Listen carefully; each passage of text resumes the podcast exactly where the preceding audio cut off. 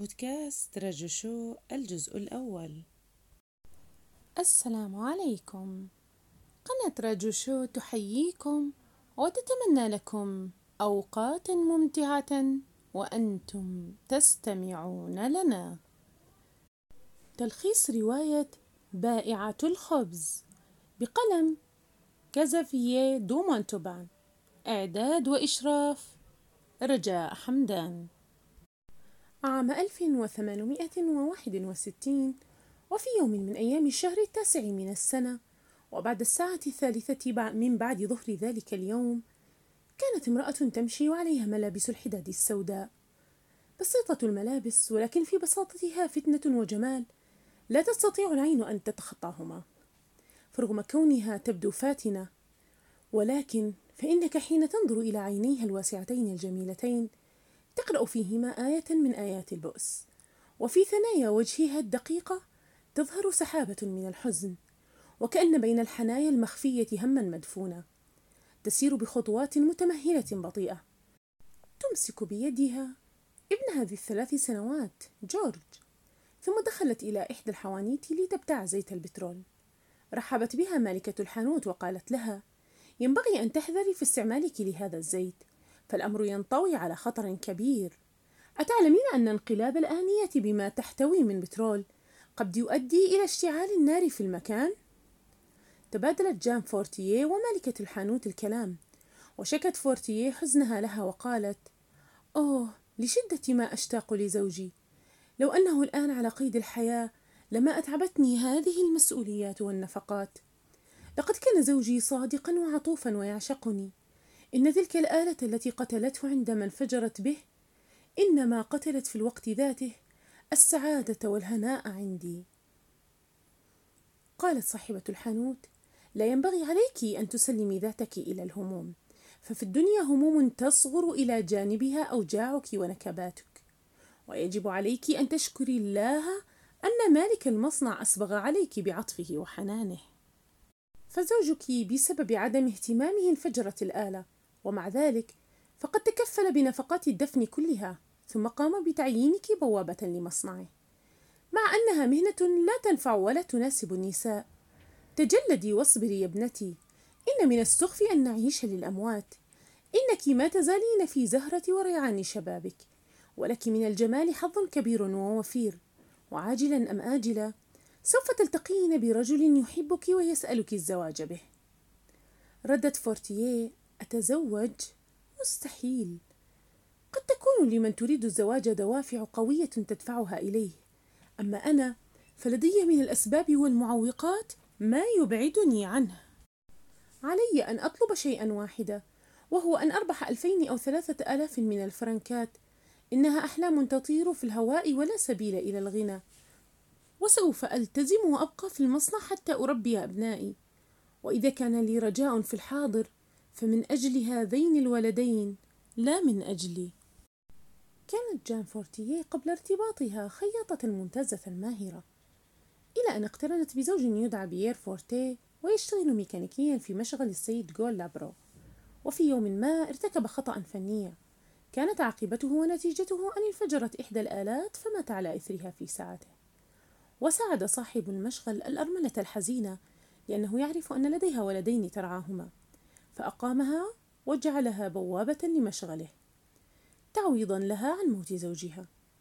وبينما كانت جان تسير في طريقها إلى المصنع تبعها لاحقا جاك جارود صاحب زوجها وقال لها ليس خافيا عني يا جان أنك تتحاشين وتتجنبين رؤيتي. إني أتعذب يا جان وأتألم. أضعاف ما تتألمين وتتعذبين. إن هذا الجفاء منك والصد عني. يتعب قلبي بوجع لا طاقة لي به. إني أحبك يا جان بكل ما أملك. إن قلبي لا يدق إلا بحبك. وكيف أستطيع أن أخمد صوت الحب وأسكت فؤادي؟ فلا تدفعيني بإعراضك وصدك عني لارتكاب السخافات. ردت فورتيه بغضب. إنها المرة الرابعة أو الخامسة التي تكلمني فيها عن حبك سيد جاك. أتوسل إليك ألا تعاود الكلام معي مرة أخرى. فأنا لا أقدر ولا أستطيع أن أحبك. وهذا ليس مجرد اعتقاد بل أنا موقنة بذلك. يجب أن تتذكر أنه لم يمض سوى خمسة أشهر على وفاة بيير وأنه كان صاحبك.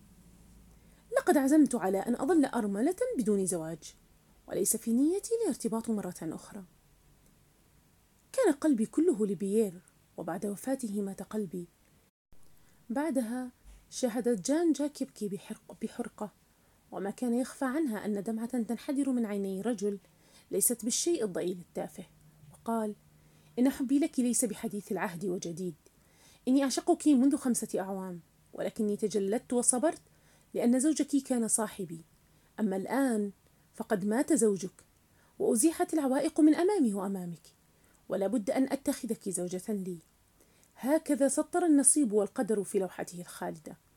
ومن المستحيل أن نعارض كلمة القدر. ثم تابعوا مشيهم إلى المصنع. سألها عن آنية البترول التي في يدها لأن السيد لابرو رفض بشدة إدخال البترول إلى منطقة المصنع. لكن فورتيه كانت تستخدم زيت البترول في إشعال الضوء في حجرتها لأنه رخيص الثمن. ثم قال جرد مرة ثانية جان إياك أن تهيجي وتزيدي من بؤسي. من الأفضل لك أن أظل صديقا. ثم ذهب. مالك المصنع السيد جول لابرو كان في عمر الخامسة والأربعين. تزوج بامرأة غنية فكان له من أموالها الوفيرة ما استطاع به أن يبني مصنعه ثم توفيت امرأته وتركت له ابنا يدعى لوسيان طلب السيد لابرو السيد جارود وقال له عن اختراع آلة للصقل. وقال له السيد لابرو إن, تحق إن تحقق حلمي فسيكون لك خمس الأموال. ثم أمره أن يرسل جان إلى حجرة مكتبه. فجان قبل قليل كانت قد فتحت الباب إلى أحد الموظفين العاملين في المصنع بعد أن ترجاها أن يخرج بدون إذن لأن زوجته مريضة وفي طريقها إلى الوفاة. قال السيد لابرو يؤسفني أن أراني مغصوبا على فصلك من العمل يا جان. وفي ذات الدقيقة دخل المحاسب ليقدم بعض الملفات وقال المحاسب أتوسل إليك يا سيدي أن تأمرها وتلزمها ألا تدخل زيت البترول إلى المكان هنا. فاستشهط المدير غضبا لأن وجود زيت البترول ممنوع في المصنع. ثم طردها وفصلها من عملها أمام عيني المحاسب. ذهبت جان إلى حجرتها وأخذت تبكي بكاء كبيرا بعد أن رأت أبواب الرزق تغلق في وجهها. ثم جاءها جارود وطلب منها مرة أخرى أن تعيش في كنفه. حتى تمضي شهور الحداد ثم يأخذها زوجه.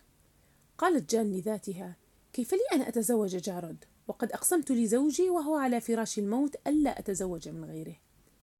كيف أحنث وأخلف بهذا الوعد المقدس؟ إنها لنذالة مني وعدم وفاء بالعهد إن تزوجته. كلا لن أعود عن وعدي مهما حصل وحدث. وفي أحد الأيام وبينما كان جارود يشتغل مع السيد لابرو في العمل الجديد. جاء المحاسب وأعطى السيد لابرو النقود. فزاغت عيني جارود. فالمال هو ذلك الأمل الذي يعيش من أجله وهو الحلم الذي يرجوه وينشده. ثم جاءت رسالة مستعجلة للسيد لابرو تخبره بأن ولده مريض وهمّ بالسفر فورا. وطلب من جان أن تعاونه في ترتيب حقائبه وقال لها بأنه سيهتم بأمرها عقب رجوعه فلن يدعها بلا عمل. وأخبر المحاسب أن يحفظ المال معه. تطلع المحاسب إلى جان التي لم تنبس أو تعطي أي كلمة شكر واحدة للسيد لابرو. وقال في ذاته ويحها لا ريب أنها تبيت الانتقام منه وحاقدة عليه. وفي نفس الوقت راحت من جان لفتة إلى جارود فشاهدت في ثنايا وجهه انفعالات وعلامات عجيبة. كان مضطربا ومرتعبا كمن اقترف جريمة يخاف أن تكتشف. سألت جان جارت عما به فقال لها انتظري واصبري حتى الغد ففيه يتحدد مستقبلنا. وركض سريعا إلى حجرة السيد رابلو ودنا من الباب. وأخرج قطعة صغيرة من الشمع ووضع عليها شكل المفتاح ثم انطلق بسرعة إلى حجرته وجبينه يتصبب عرقا. التقى السيد لابرو بشقيقته واطمأن على ولده وقال لها عن الاختراع الجديد الذي يجب أن يسجل بسرعة حتى لا تسرق الفكرة ويتم تحويرها وتطويرها. ثم قال لذلك لقد اتخذت الحذر فلم أطلع الفكرة إلا على صديقي جارود رجل أثق به ثقة كبيرة عمياء. وأخبرها عن أمر جان التي قال عنها كلاما طيبا جدا وعرض على شقيقته أن تعمل جان عندها لتدبر شؤون بيتها فوافقت على ذلك. وبينما كانت جان جالسة في حجرتها مشوشة تفكر في السر الكبير الذي يدسه جارود. دخل عليها الخادم وقال لها عن المكافآت المالية التي يمنحها السيد لابرو كتعويض لها عن الطرد. فردت جان ردا جادا صارما وقالت إنها لا ترضى بالصدقات. فقال الخادم في ذاته لا ريب عندي من أنها تخفي في قلبها كرها وشرا له. وانصرف.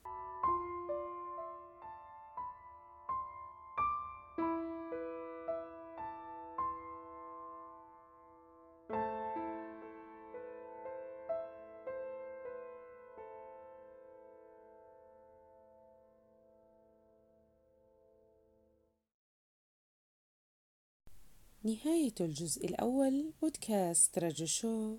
إلى اللقاء في الجزء الثاني.